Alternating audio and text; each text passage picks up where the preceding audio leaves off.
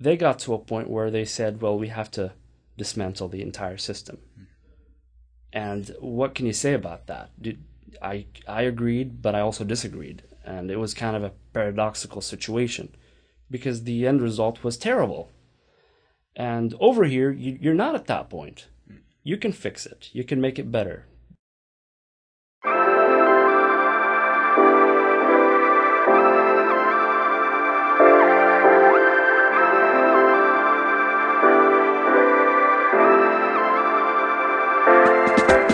Welcome back to MIIS Radio. This is Gabe Sanders. Up ahead is my interview with Iyad Alhamid. Iyad is an MBA IPD grad. That's Business Administration and International Policy and Development. He graduated in December of 2018, so he's fresh out. He's trying to make his way in the world, and I think he's got a perspective that you guys will appreciate, if not sympathize with, um, and that's okay. One of the themes that we touch on in our conversation is that it really is okay to disagree. And that's where productive conversations really begin, actually. Uh, you'll hear that. And you'll hear Iyad's perspective on a lot of things, uh, like American politics and the American immigration system and what it is like to be an immigrant, especially one without a uh, home to return to. Iyad cannot go back to Saudi Arabia, where he lived for much of his life. He cannot go back to Syria right now for obvious reasons. And with the temporary protected status and asylum regulations kind of up in the air these days, with the government's kind of crackdown on asylum seekers and immigration in general, Iyad's future is not certain, uh, but he is fighting to stay here in this country despite how hard this country is making it for him. Uh, I think you'll really enjoy this conversation, even if you don't dis- even if you don't agree with everything that he says or that I say, for that matter. Um, well, without further ado, here is Iyad Alhamid. We are back on MIIS Radio. This is Gabe Sanders. I'm here with Iyad Alhamid. He had graduated in 2018 in December, and he also appeared on a podcast recently. Well, he recorded it recently, and he's going to be appearing when we release it. It's coming week. Um, today is, of course, April 24th. Look out for this next week. We're moving in time right now. It's really cool. Yeah. How have you been since graduation? I've been on a roller coaster, which is fun but kind of uh, nerve wracking yeah, um, I've been having kind of a fight with um, immigration. I was four days away from uh, losing my status, so I had to I had to call up a lawyer and uh, you know say, hey, you know what? Um, I graduated and my student visa expired, and uh, the the other visa that I'm on, which is called temporary protected status, it's for Syrians, was not getting renewed. Right. It was stuck somewhere we in some building. Um, well, actually, we know who to thank for it, but we also know that this is not a new thing. It's not just a Trump thing. It's been, I've been having difficulties with immigration since, uh, since I got here, since Obama, and uh, well, yeah, Trump made it a little more difficult. So now processing times are getting longer, and you kind of don't hear back. It's like, mm-hmm. well, am I legal? Am I illegal? It's like and here's the thing I don't want to become illegal because that opens up the door for deportation. It's right. like, well, well, five year bar, 10 year bar. Yeah, it's like, well, yeah, that kind of thing. But uh, it took a while, but I'm fixing it now. So I, like I said, I called up a lawyer and she's she's great. She's very experienced and she listened to my case and she was like, "You you have good chances." So uh, don't worry about it.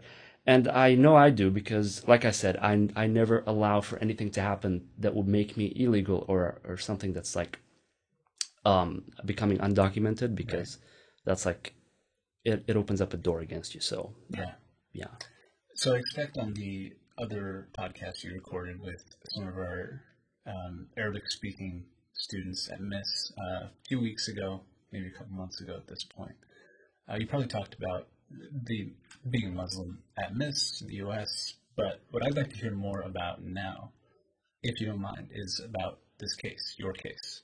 hmm Um, the case usually refers to an experience, the experience you've had coming from Syria to here, but there's a lot that happened in between. Yeah. So tell us more about your story. Do you mean from Syria? Like, what what timeline are you looking at? Let's say you you can you can compress parts of it for sure if you want, but you said TPS is for Syrians. And other And other other- okay. nationalities that have issues. Well, let, let, let's get as much as we can. Um, how did you, as a Syrian, end up in the United States?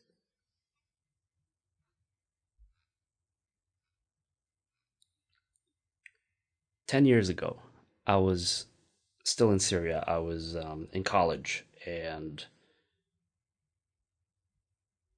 it was pre-war. It was not like it was not. There was no war going on, but it was uh, unstable, and uh, there was a lot of corruption uh, at university, and there was a lot of uh, tribalism going on, and um, there was tension. You could feel the tension if you're walking down the street. You can you talk to people, and everybody's not angry, but they're not comfortable. Uh, There's a lot going on. So I had the option of leaving. I was like, I want to finish my education. I don't want to be any part of this. It's just not productive and it's not going anywhere. And I left. I went to Saudi Arabia, where I studied engineering for a few years, and then. Uh, there was a lot of anti-immigration rhetoric over there too because Saudi. yeah they had a saudization program where they want to give the jobs to saudis so basically basically hire saudis build saudis you know something like that um Indirectly, it's indirectly it's well actually it was direct even more direct. yeah, it was like, well, you know what? The jobs are for the Saudis. That's what it said, basically. And um, so I left. I, I went to Cyprus and I finished my uh, studies there. I changed programs. I did marketing Okay. And, um, And what was the degree you got in Cyprus? marketing. Oh, you changed to marketing. Yeah, yeah, yeah, yeah. But because in in that time frame, a lot happened, and I was like, I want to build buildings, but I also want to build something else because I noticed that there was um, there was a lot of political talk going on, and in the meantime, Syria went into war, and uh, I was like, I'm more interested in people and how people think. So I read about psychology. I read about uh, businesses and how they work, and I was interested in marketing because if you learn marketing, you learn how to communicate with people, and you learn how to deliver your message. So, yes, in a way, I studied it because there was money in it, but I was, you know, I was like, I want to learn the skill of marketing. And uh, well, it's it wasn't until now until I actually started using those skills after I finished grad school. But back to the story. So, graduated from Cyprus. That was 2015, and I had a a year of kind of post graduation where I was kind of not sure what's coming next. Hmm. I still had a residency in Saudi Arabia that's valid. I was still allowed to be there, but I was turning 25, and they had this law where if you're a male and you're 25, well, you either get a job and live here, and they'll take your passport if you do that. They'll take it away, and they'll say, "Well, you're on a contract, and if you want to renew the contract, we're going to renew your contract until you terminate it. And if you terminate it, then we'll give you your passport, and then you can go wherever you want." But they keep, yeah, they keep it with them. I just want to clarify. So, at 25, you either have to leave, Yeah, you get to keep your passport, or you have, to, if you choose to stay, you have to work, and they require that you stay for a certain period of time. Uh, yeah, to, yeah. I mean, fair enough. You have to sign a contract, and you you look at it, and it says, well, you either stay for a year, two years, three years, whatever it says. And I did not want to hand over my neck that way. It was like, no, thank you. I want to con- to continue my studies. I thought our immigration laws were. Oh no, no, I'll take Trump over Saudi Arabia any day. You heard it here, folks. Yeah. yeah. No, seriously. I mean, look, man, I had great friends back in Saudi Arabia, but their immigration laws are catastrophic. It doesn't get a lot of media because It's not America. You know, America says, hey, we want, you know, a lot of Americans come out and say, we want to make the world a better place. We want human rights. And they try to do it. They screw up a lot, but they do it. You know, you guys are working hard. But in Saudi Arabia, it's like, our way through it. in Saudi Arabia, it's very tribal. Saudis come first. You want to stay here, we'll give you some money, but we'll do this, this, this, and that.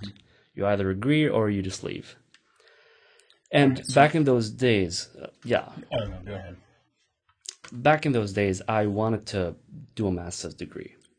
And that was right before I came to MIIS. and it was right before the US elections of 2016. So I was like, I'm either gonna make it there now or um, or make it to the to, US. to the. US. Yeah, because I wanted to get my master's degree here. It was MIIS. because I wanted to come to MIIS. Mm. MIIS. had the offer to to get an to, to give an MBA and an international policy and development degree together, and that was like, well, there was no other place in the world that I know of that gives those two degree And that's programs. what you ended up graduating Yeah. with, a dual degree, Yeah, IPD and MBA. yeah, It's one of the last MBA students. yeah. Yeah. Um, how how did you learn about MIIS in the first place? an alumnus uh, told me about it. Um, a professor of mine who went to MIIS. And uh, after I graduated from undergrad, I came to him and I said, I want to do an MBA. He said to me, You know what? I know the right place for you. It's called the Middlebury Institute because you not only get an MBA, you also get that other degree program, which is good for you. International policy. You're a Syrian. You know, get it because you'll learn a lot about politics. And uh, I can tell from your conversations that you're interested in this topic. And I said, Exactly. You kind of read my mind. And I wasn't sure if I wanted to do um, I wanted to study politics or study business because I was kind of somewhere in between. Uh, because, like I said, I'm interested in the dynamics of management, how to manage people, how to market things, uh, because it gets you results. You can get results if you learn that skill. Whereas if you study, had learned those skills. I mean, it's uh, just it's not too late, man. Yeah, I mean, we And by the way, you know- indirectly kind of in the MPA because we learned nonprofit, more governmental side of things, which is different Yeah. as far as like how to make something successful. you can learn on YouTube, man. It's like you get a degree. I mean, the reason you want to get a degree is because it's kind of a piece of paper that says you're not stupid and you can do Gets in this. door to certain places. Yeah, yeah, yeah, People take you more seriously. yeah, yeah. Okay. So you made it to MIIS in 2016. That's when you began. That's a heck of a time to be not only emigrating from the Middle East, immigrating to the United States, but beginning studies in a program that's focused on exactly the things that concern us about what has happened since 2016. Yeah, Um, I'm sure there's a lot more than we could fit in a you know half hour, 45 minute conversation about the last three, two and a half, three years of your life. Yeah. But if you could sum up this kind of this experience as somebody from the parts of the world that we study on PowerPoints and in textbooks, and from a really you know it's a desk job. It's not we're not in the field, especially not in places like Syria or Cyprus or Saudi for that matter. Um, what's it like to be- around a bunch of people who've never seen it but are studying it and have opinions about it? it's very interesting. Yeah. It's very interesting, especially um, that I, I sometimes. eh, it was a very interesting experience to be here because I saw this. I, I, I saw similar patterns of tribalism hmm. as there was in Syria. It just looks a little bit different. In Syria, it's kind of like the final stages of tribalism, where it ended up destroying the place. Where we have also we have tyranny over there, and there's lots of lots of bad things going on there. But over here, it's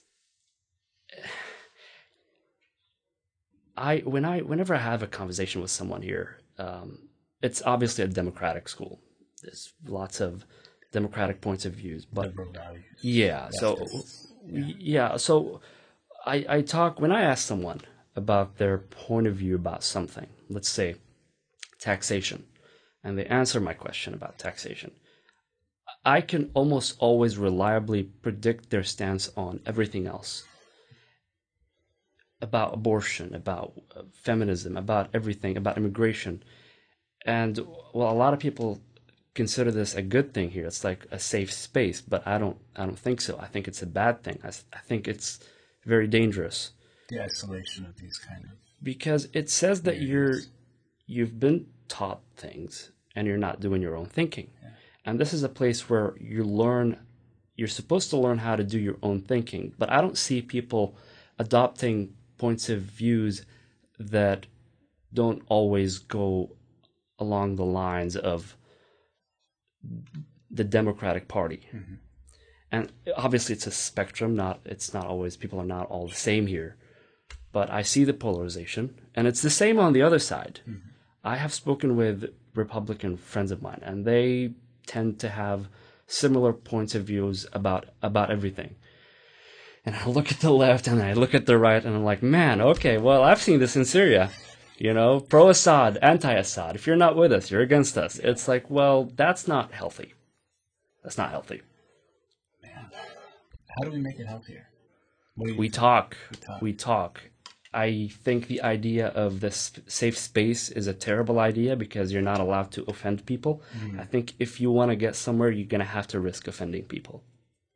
See, and there's a. I don't disagree. No, please disagree. Well, if you if you do, yeah, if you do, tell me. The factor though is that that particular stance on that, like being politically correct. I mean, politically correct is different from just offending somebody with your ideas, but there's a big conversation about political correctness in the U.S. right now, and generally it is a pretty binary stance. Either you are for political correctness and you probably identify as a Democrat or vote as a Democrat at least, or identify as a liberal mm-hmm. or progressive, or you believe that political correctness has gone way too far, and chances are you identify as a Republican or you identify as a conservative or as a Trump supporter. Well, that's that's where I take issue. Yeah. It's like it's not black or white. It's not supposed to be black. It's not supposed to be. Yeah, but it's like yeah, like you said. So I see what you mean now yeah, it's gotten there, and I don't I don't like that. Well, it's like you said, you know, you ask somebody about their stance on taxes, and like you're not. I feel like that is pretty consistent. You know, if they say I want lower taxes on the wealthy people in this country, you can extrapolate from there and probably understand whose interests they have at heart, or well, not at heart. That's the thing. I can never really tell sometimes if it, if people are going along. What are people's motives for going along with a certain political philosophy? Mm. Is it even a philosophy to them, or is it like sports? We're lazy. We're lazy. What we like to do, including me. Say we, do you mean humans in general? Yeah, yeah, yeah. We like the easy. You know, let's just swallow this pill. Whoever we like tells us something, we just take it at face value, and I don't blame us because we do need shortcuts. We can't we can't spend all of our time looking into every single aspect. We mm-hmm. can't study everything. There's not enough Unless time. a policy student. yeah, I mean, even if you are a policy yeah, student, there's yeah. only so much time for you to learn about so many things. Fair. So yes, we get lazy, but you know what? I mean, let's try to resist that laziness. Let's just let's try to think harder because I hear that because I, have seen the end of this route. Mm. I've seen the end of this route, and it's not a pleasant route. And I'm not yeah. here to sound the alarm. No, no. I, I, don't think you're not the first person who's made mention of that. It's like because people joke about this country becoming a banana republic, as they call it. You know, where it's really you know there we have the ability to export valuable things, and there's basically an authoritarian in charge calling the shots because yeah. the economy is good enough to justify it. he's a he's a wannabe authoritarian. I, I wouldn't go as far to say he's authoritarian. He can't yet implement everything he wants to implement, which is good for the U.S. The the system is exhibiting a, a good a good amount of reliability. It's it's still resilient. He's, yeah, he's trying. He's definitely got that character where he yeah. wants to dismantle it and just do whatever he wants. And it's like, no, sir. We've it's like we've come we've come a long way, and we know that people like you are gonna come and try to do right. this, but there's three branches, and we're not gonna let you do that. So he he wants to be authoritarian, but I'm not concerned about him in particular because he's a person. he's he's more like a symptom. Of the tribalism Yeah. that you're talking about. Yeah. I I see what you're saying about the tribalism, and I I, I feel like America. I mean, think back to like the Roman Empire, the gladiate gladiators, and the arenas where they had chariot races. I feel like we've begun to treat politics in a similar way. Hmm. These are our avatars. These are our gladiators, and they're fighting it out to the death. But then the real consequences of it sometimes get lost because most people experience it only through their television at best.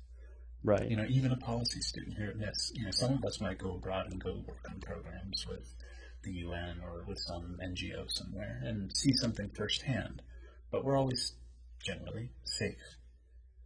Um, and this is what kind of makes me wonder, you know, what is it that's going to shake people out of treating this like a sport, treating it like a, and even the people who take it seriously or as seriously as they can from their armchairs, from their comfortable space here in Monterey. Hmm. What does it take to shake somebody loose of this kind of illusion of it'll all be fine? I don't know, to be honest. I don't know. I, I know the beginning of it is to start having conversations without mm-hmm. worrying about how you're going to feel. right. Because once you're. Here's the thing. Here's why I take issue with people who say don't offend others. Because I look back at Syria and it's like we're, we were not allowed to speak against the government and we were not allowed to speak with those who support the government. And in Saudi Arabia, we were not allowed to speak against a religious institution because it offends people. And that's one form of being politically correct. It's not one single form. Sure. It's def- it's different forms. And over here, you're getting to a point where a lot of people are trying to shut down speech because they're worried about feelings. And you you don't know where to draw the line. It's like, well, what am I supposed to be allowed to talk about and what am I supposed to not be allowed to talk about? And that's where people get although you don't have laws that prevent speech, but by you know, how do you say it? You have a de facto situation in which people are not allowed to speak. Right. I mean, and part of that is linked to the so-called identity politics. Yeah. And I'm not, even that feels like it's a phrase that kind of belongs in the past because I don't know that it describes the current situation particularly well anymore. It, parts of it, like when, when it's used as a weapon by the right, saying, oh, identity politics are ruining this country, and in a, in a sense, they aren't wrong. On the left, they say we're not playing identity politics, we're just playing social justice. We're addressing the wrongs, the inequalities, inequities, historical, structural violence of our systems. Yeah. For- But it gets lost. yeah, this- it's it's not well defined. And from the point of view of the right, the left is playing identity politics, and obviously the right is playing it too. They're just playing a different form of it. And well, I look at it. Yeah. I would so I would identify as a Democrat, um, but I wouldn't say I'm fully a Democrat because I look at both sides and I'm like, wherever there's a good idea, I'll take it, because I don't owe it to, to any party to to be a part of it. You know, Sure. I'm just an immigrant. I'm like, you know what? You guys have good things on both sides. Let's take both Yeah. points from both sides. We don't have to just agree with everyone. I adopt a similar stance. I mean, I have never voted for a Republican candidate for the presidency. However, I mean- Based on the the latest candidates, I mean, yeah, I mean, I've only been able to vote since 2008 when Yeah. Obama was running against McCain, and I respect McCain for some of the things he did, and I disagree with a lot of the other things Yeah. he did, and same with Obama. You know, frankly, there are a lot of things he did that I like, and a lot of things that he's responsible for, decisions that he made that don't, especially in the field of immigration. I mean, that's He, uh, it's funny because I see some of his videos and they contradict. Uh, I, I think he was campaigning. He was uh, in some in some videos he would say we have to implement strong immigration laws, which is good. And he was like, "W- and we have to deport the illegals. And it's like it sounded like Trump was saying that. And then when he's campaigning in front of other people, it's like he would change his tone completely, which is interesting about Yeah. politics. It's like, well, it depends on who you're talking to, I guess. yeah, and just kind of the the temperature, the the, the political climate. Yeah. Mean, things are very different. Yeah, but you know what? You know, Obama didn't go out and say, "Let's just ban an entire Right. group of people because they belong to a certain He was religion." being politically correct. by doing To that, his benefit, to anybody's benefit, I don't know. I mean, N- if the he was being similar- reasonable. I mean, the policies are not. Ex- no, they're not. They're similar, but they're not exactly the same because Trump has a travel ban, and you just can't yeah, travel. That's that's pretty. Uh, Obama made it hard. yeah. It's like you can still come, but it's hard, which is two, two different things. That he made it hard. Why did he make it hard? Why is Trump making it even harder? Um, and for and ex, you know, if you just look at the policies, they affect immigration in a way that it makes it difficult for people, especially people who would like to claim asylum or something, some, or they would like temporary protected status, or say even DACA, something like that. They've made it very difficult to do that. Um, there's a lot of political spin about it. If you get away from that layer of it and you look at the policy, do you think it's justified? Do you believe, like, as an immigrant, I- it's, I can't even imagine trying to analyze that from your perspective. Like, I'm not sure I understand your question. yeah, I'll, I'll clarify. Um, do you believe that in a country like the U.S., with our resources as we have them, and the immigration system that we have, should we be decreasing immigration? Is that a solution to any of our problems? I think the best approach is to look at numbers. You look, do we have an immigration problem? And the numbers say, no, we don't. I mean, when I say we, I mean the U.S. Yeah. Because based to, based on past years, immigration is actually lower. It was just the uh, what was happening in Europe is different, and uh, Trump was using that, uh, you know, as a as a a campaigning thing, a tool. You know, he was just saying, "Well, there's an immigra- immigration problem, and look at Europe," but that was not happening in the U.S. Right. So that's one thing. No, there was not a significant problem, and there's definitely no border crisis. That's not to say. See, when I say something like this to s- some um, Republicans, they they assume that I'm saying let's open the borders, Yeah. and that's that's not what I'm saying. It's like, well, I'm not saying either. I'm saying there should be reasonable immigration laws. There should be a path for for citizenship for people who are here and who want to become Americans. That's not to say open up your borders. Right.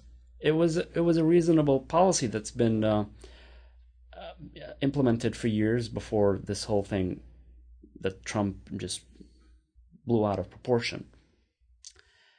And there's it was definitely not perfect. The vetting system that Trump attacked was not terrible. I mean, I have gotten so much scrutiny. It's like I had to answer so many questions on interviews on my way here, and now when I when I uh, applied for asylum, there was a lot of questioning going on. So the vetting system is pretty good. Yeah. Yeah, we can make it better. I'm not opposed to that. Right. Yeah. I mean, as far as crisis at the border goes, if there is a crisis, it's one that's been caused by essentially making it, creating it. It's almost like if you the the policies undertaken at the border seem to have exacerbated the conditions, and I, know that there have been more people coming to the border proportionally. That that's another numbers thing compared to previous years. These so-called caravans. Um, there there there are different reasons that have been proposed for why it's happening. But the fact is, we just don't have the infrastructure or the personnel in place to process them, even if we wanted them to come, because it, well, either that or they're being instructed to be very inefficient. I don't know. I really don't, because whatever's happening, there are a lot of people in holding camps, detention camps, whatever you want to call them, um, in pretty terrible conditions, which is, I, I would say, arguably is a humanitarian crisis in a sense, but it's not. Well, I believe it's one that probably could have been prevented had resources been um, allocated more carefully, with more foresight and more compassion for the people Right. to immigrate. it's a complicated topic because when you talk about it, it's like, well, what's causing this immigration problem?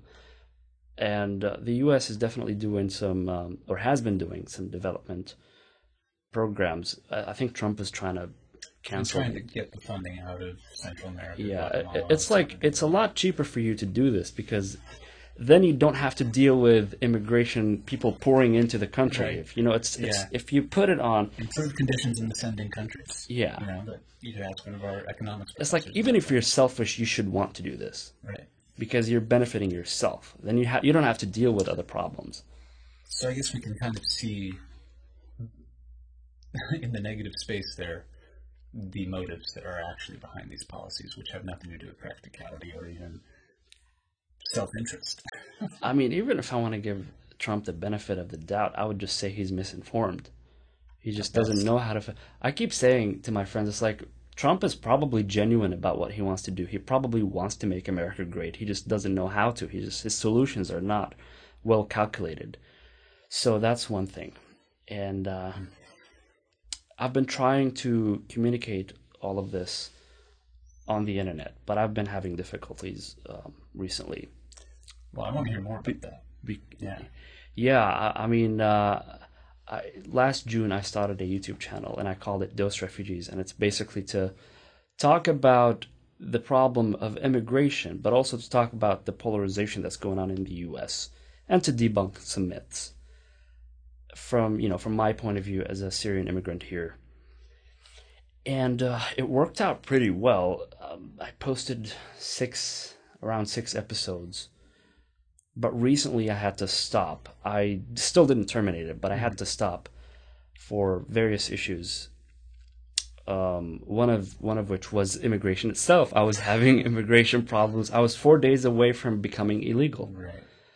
and uh, so I've been working through that now. And the other issue was financial sustainability, mm. because the idea of the whole show is well, first of all, to get people to talk, to change their points of views, but also to become financially sustainable so that I do it as a job and to create a fund for refugees who want to study or start a mm-hmm. business. So I wanted to start a fund for them because I personally know a lot of refugees and there a lot of them have the capacity they want to do something with their lives they want to either study or start a business but they they just don't have the means to and it's funny because it's I'm kind of in that situation right now.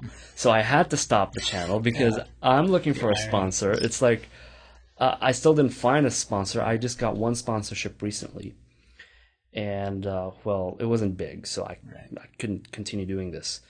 So right now I'm doing several other things to sustain myself because I, well, I can't get a job. That's one thing because They haven't given you a green card.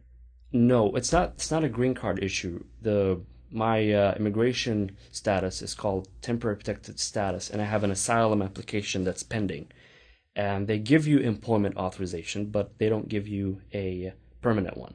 So the one I have has six months in it, and it's like, Six months remaining. Yeah. Okay. So you can. Uh, well, it got renewed recently, so Okay. it got renewed, and they gave me six months. I see. So it's like, well, here's an employment But it's hard to get hired by somebody for a full-time job. they're going to look at it and say, well, you have six months. Are you going to stay or are you going to leave? They're not legally allowed to ask me this, but I know what's going to happen. They're going to say, well, good luck. Um, you've been a good interviewee, but we can't hire you. So I've been um, working in digital marketing. I've been uh, working part time uh, at a restaurant, and now I'm producing for uh, an, a YouTube channel in the Middle East. Um, I don't know if you heard about Charisma on Command. It's a That sounds familiar for some it's reason. it's a medium sized uh, YouTube channel on uh, uh, run by what's his name Charlie Charlie Houpert, and uh, my friend Omar Jabran in Saudi Arabia has an Arabic version of that channel. It's medium sized, and now I'm running it, making some money out of it. In the meantime, getting some experience and learning more about YouTube because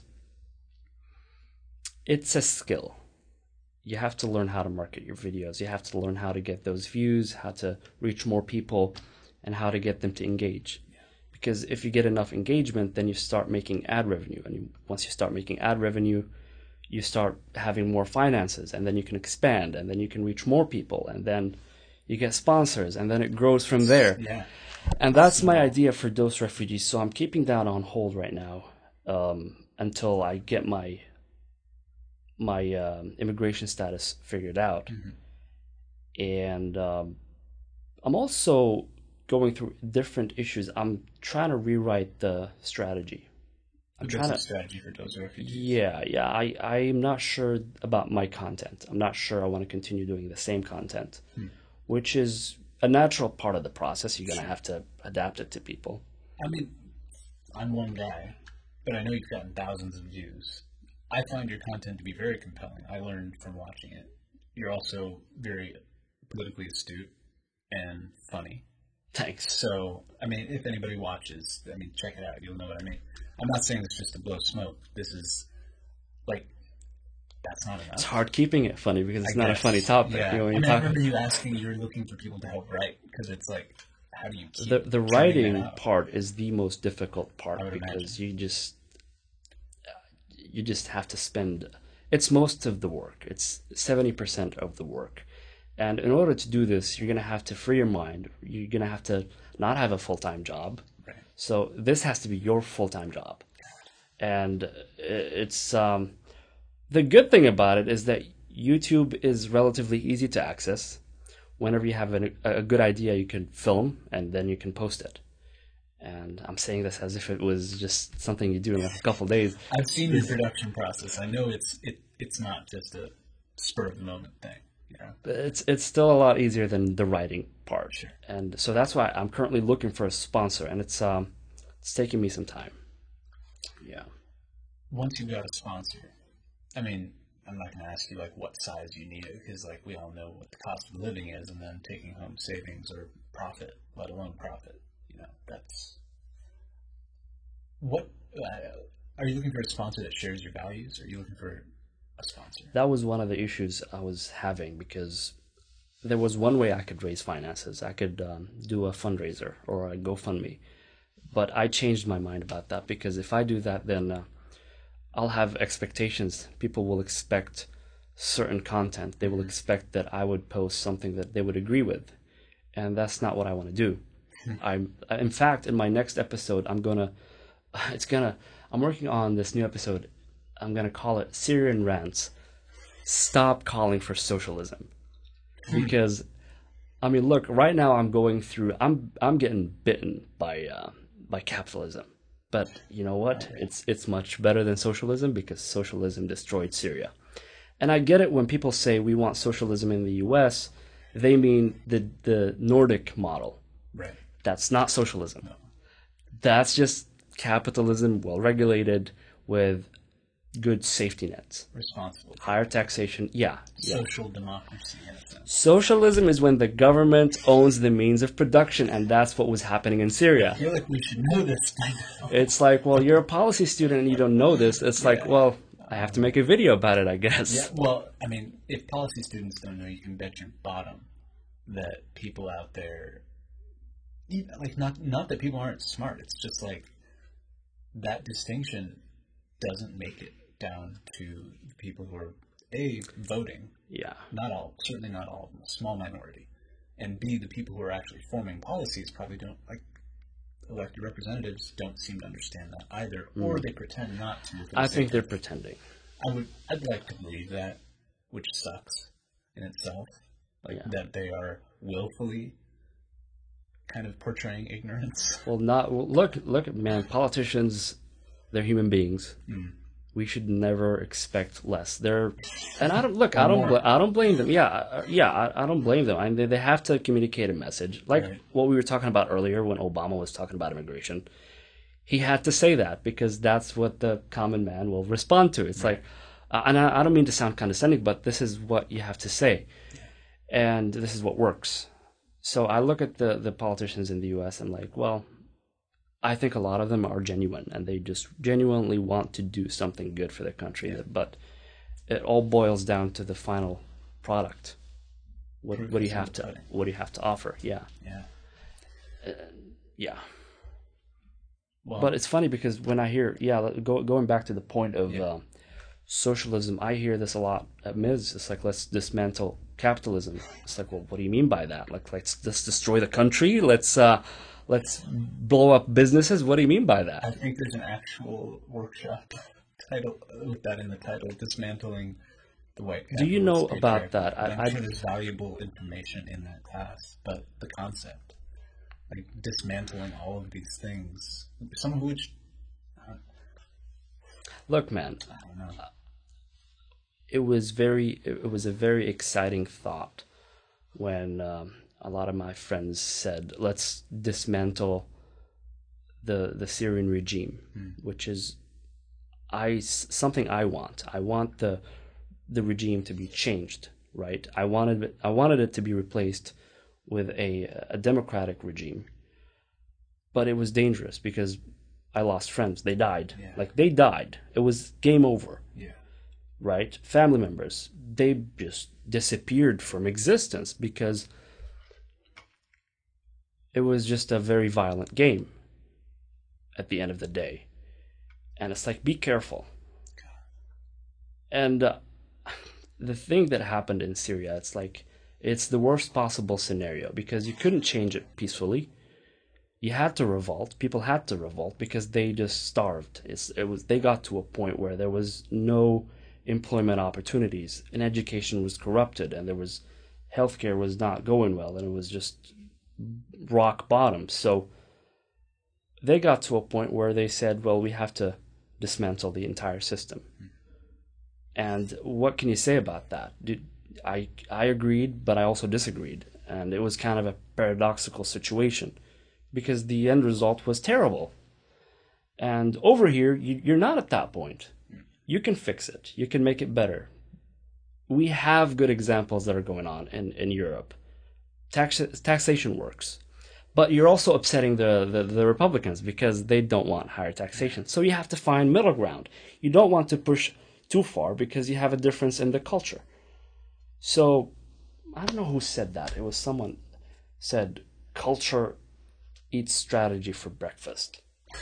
well, I like. I, I don't remember the name. Uh, I- I remember I heard it recently, and it was like, well, The best yes, I we like the the Nordic system, but should we try to apply it all at once over here? Because you have to consider the 150 million Americans who don't want it, Mhm.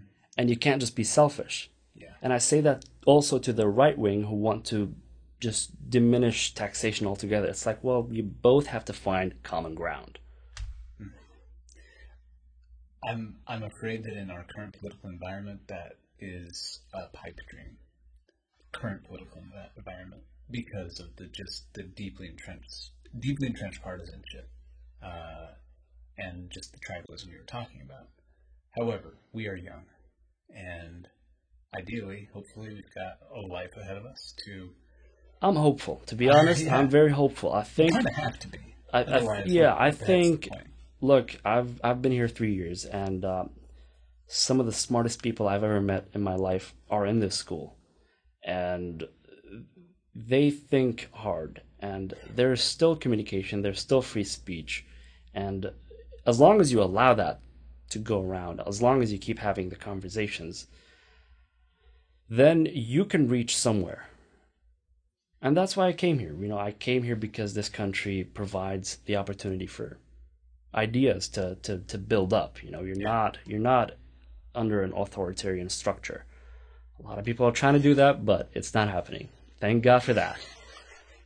Thank the founding father as well. You know, uh, as as much as they were old white guys with old white guy interests, they left um, some decent structures in place. They had a little bit of foresight. So far, the system has proven resilient. Uh, so far, yeah. And I guess it's up to us to make sure that continues. Us, I, when I say us, I mean, you know, the young people of the world who will be here when all those old people aren't. Mhm. No offense to any old people listening, but uh,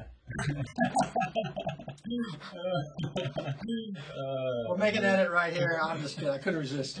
All right, hey, I don't know if that's even necessary. I like it. that's your fault. Uh, the old uh, audio uh, engineer here, but go ahead. Anyway, I say keep it. yeah, this is this is the spice that people listen for. Um, I I have to say it's been it's a really sobering experience to listen to you and your story Thank you. Um, I've heard parts of it in the past in bits and pieces, you know, but hearing it in this context, I think, I appreciate you having me. Thank you. oh man, Yeah. it's this is like you said, people need to hear perspectives like yours that are not inherently partisan, um, that leave room for just it, recognition of what is just a good idea, uh, and clearly the experience that you've had coming from a place where you saw, like you said, the end, the end game Yeah.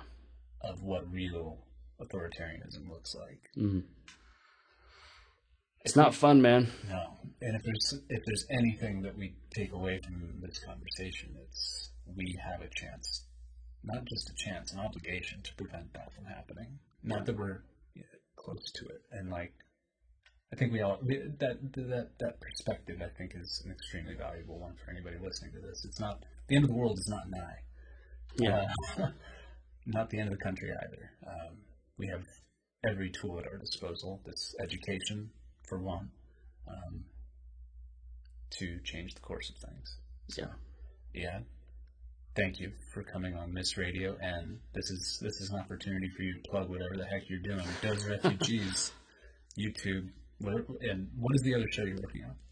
Charisma on Command. It's in Arabic. It's the Arabic Okay. version of Charisma on Command. Well, now that you mentioned Arabic version, there's another conversation that you are participating in with a few other students. The conversation is entirely in Arabic, so for any students who are studying, or any students who speak Arabic and miss hearing conversations, that is also going to be available at the same time as this show.